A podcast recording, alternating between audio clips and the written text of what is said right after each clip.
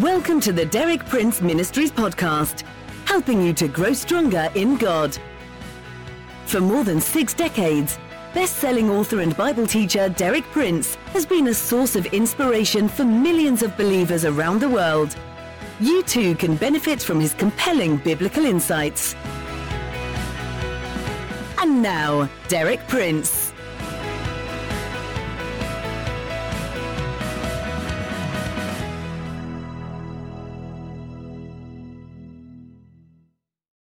My theme this week has been Discipled in the Desert.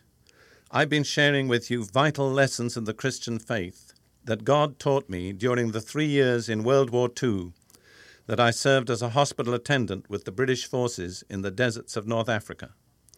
Yesterday, I shared with you how I became sick with a skin condition and had to spend a year in various military hospitals in Egypt. As I lay there, week after week and month after month, I went through tremendous inner battles in my mind against doubt and depression. But finally, the Holy Spirit directed me to the answer in God's Word, Romans 10:17. So then faith cometh by hearing, and hearing by the Word of God. The words that became so real and vivid to me were faith cometh. If I did not have faith, I could acquire it. There was a way to get it. Faith comes. How does faith come? By hearing. Hearing what? God's Word. So if I needed faith, I could acquire it if I would carefully listen to what God was saying to me through His Word, the Bible. I decided to do that to the best of my ability. I had a particular way that occurred to me. I armed myself with a blue pencil I decided to read through the entire Bible from beginning to end and underlined in blue every passage that related to four related themes healing, health, physical strength, and long life. It Took me about three or four months to do that, and at the end, when I'd finished and looked back, I had a blue Bible. I saw that healing is one of the main themes of the Bible. Healing is one of the main provisions of God for His people my image of God changed. I'd always pictured God as a kind of old gentleman who didn't like to be troubled, who was remote and unapproachable. And although my image had begun to change after I came to know the Lord Jesus, there was a residue of that attitude in me. But now I began to see God as a loving Father, one who cares for his children, one who makes every possible provision for his children, one who always wants the best and is able to provide it. So I'm going to share with you today the second part of this story. I'm going to share with you how, after faith had come, faith in turn led me to healing. As I continued studying the Bible and seeking the truth about healing, I had one particular mental problem which was doubtless due to my background in philosophy. It was hard for me to accept statements in their plain, straightforward meaning. When I look back and remember that we spent one term discussing whether the desk the philosophy professor was speaking from was really there, I can see how, in a certain sense, philosophy had trained me to doubt even the simplest things. And this was a kind of mental problem that still troubled me, even while I was reading the Bible and underlining in blue. It seemed to me that there were some things that were so simple they couldn't mean what they really said, uh, and especially about physical healing.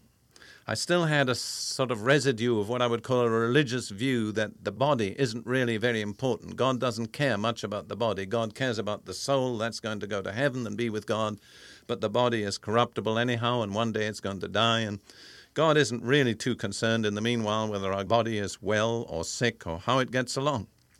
Now, there were many, many statements in the Bible that contradicted that, but I found it hard to take them at their face value. For instance, in Psalm 103, David says, Bless the Lord, O my soul, and forget not all his benefits, who forgiveth all thine iniquities, who healeth all thy diseases. That was so clear. But my philosophic mind said, ah, but that's only diseases of the soul. That doesn't mean physical diseases, that means mental and emotional diseases. I uh, subsequently I've studied the Bible in the original language, and I've come to see that's a completely impossible way of representing the meaning of the Hebrew word soul. But at that time, it was a real problem for me. I said, sure, God heals. but he's really interested in spiritual healing. He's not much interested in our physical bodies. But then one day, the Holy Spirit directed me to a passage in Proverbs chapter 4, verses 20 through 22, and this is the passage that got me out of hospital. And I want to emphasize the importance of being directed by the Holy Spirit. He's the one who directs us to that particular portion of the Word which represents what we need to give us the faith that we need at any given moment. This is the passage in Proverbs chapter 4, verses 20 through 22. Remember that reference. Proverbs 4, 20 through 22. If you don't have a Bible with you, remember it and look it up when you get an opportunity. This is what God says My son, He's talking to His children, to those who know Him personally. My son, attend to my words, incline thine ear unto my sayings. Let them not depart from thine eyes, keep them in the midst of thine heart. For they are life unto those that find them, and health to all their flesh. And when I got to those last words, health to all their flesh, I said to myself, that settles it. Not even a philosopher can make flesh mean spirit. Flesh is flesh, it's my physical body.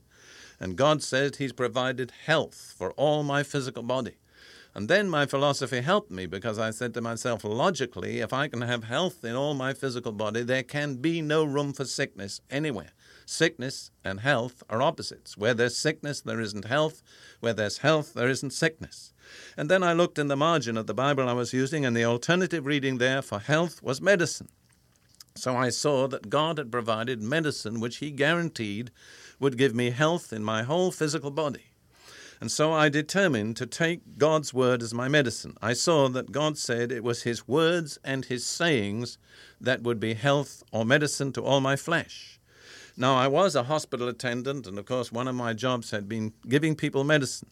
And again, I decided to be simple. I decided to be down to earth. I said to myself, I'm going to take God's word as my medicine. Then I said, How do people take medicine? The answer used to be in those days three times daily after meals. So I said, That's what I'm going to do. I'm going to take God's word as my medicine three times daily after meals. So I decided to take God's word as my medicine. But as I did that, God spoke very clearly to my mind. He said this He said, When the doctor gives you medicine, the directions for taking it are on the bottle. He said, If you want me to be your doctor, this is my medicine bottle, and the directions for taking it are on the bottle. You'd better read them. So I looked back at the passage and I saw that there were four clear directions for taking God's word as my medicine. The first, attend to my words. I had to give very careful, undivided attention to what God was saying. This was in line with what I'd already seen about how faith comes. Second, incline thine ear unto my sayings. Now I saw that inclining or bowing down my ear meant bowing down my whole head, because you cannot bow down your ear without your head. And I saw that bowing down my head meant taking a respectful and reverent and humble and teachable attitude toward God. Again, the problem came up that every time I read in God's Word about God's goodness and His willingness to heal and provide, I said to myself, that's too good to be true. I really couldn't be understanding it right. And after I'd done that many times, one day the Lord spoke to me when I took that attitude. And He said this He said, uh, Now tell me this who is the teacher and who is the pupil? And I thought it over and I said, Lord, you're the teacher and I'm the pupil. And the Lord said, Well, would you mind letting me teach you? And I saw that's what it meant to incline your ear, to stop arguing to stop telling God what He ought to have said and to believe what He was saying. You see, I was like many other people. I approached the Bible with my mind made up in advance, through tradition and background, as to what God ought to have said.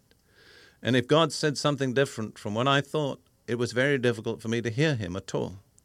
So the second instruction is incline your ear, bow down, be humble, don't argue with God, be teachable, let Him tell you. The third was, Let them not depart from thine eyes. I saw that I had to keep my eyes focused on the promises of God, that if my eyes strayed from God's promises to other kinds of suggestions or other kinds of teaching that were not in line with the Word of God, then I didn't receive the healing effect of God's Word in my body. And the fourth was, Keep them in the midst of thine heart. And I saw how true that is psychologically. God uses the eye gate and the ear gate. He says, Incline your ear, focus your eyes. In that way, through the ear gate and the eye gate combined, my word will come into your heart. And when it's in your heart, It will provide healing and health for all your flesh. The very next verse of Proverbs says, Keep thy heart with all diligence, for out of it are the issues of life. And that's very true. What you get in your heart is going to determine the issue of your life. So I took God's word as my medicine three times daily after meals, faithfully, for about three or four months. And I cannot go into all the details, time is running out. But I received complete and permanent healing and health. And I've walked in that health for nearly 40 years from that day until now. So God's word is true. You can trust it. He does provide health to all our flesh. As I look back now on that situation in which I found myself, I see that I was at a kind of crossroads in my life. I was confronted with the clear truth of God's Word, but as a philosopher, I found it difficult to believe it so simply. And I realized that I had two alternatives. I could go on making things complicated and stay sick, or I could be willing to make things simple and get well. And looking back, I'm so glad, so glad that I was willing to make things simple and get well. And let me offer that advice to you make things simple, believe God's word, and get well.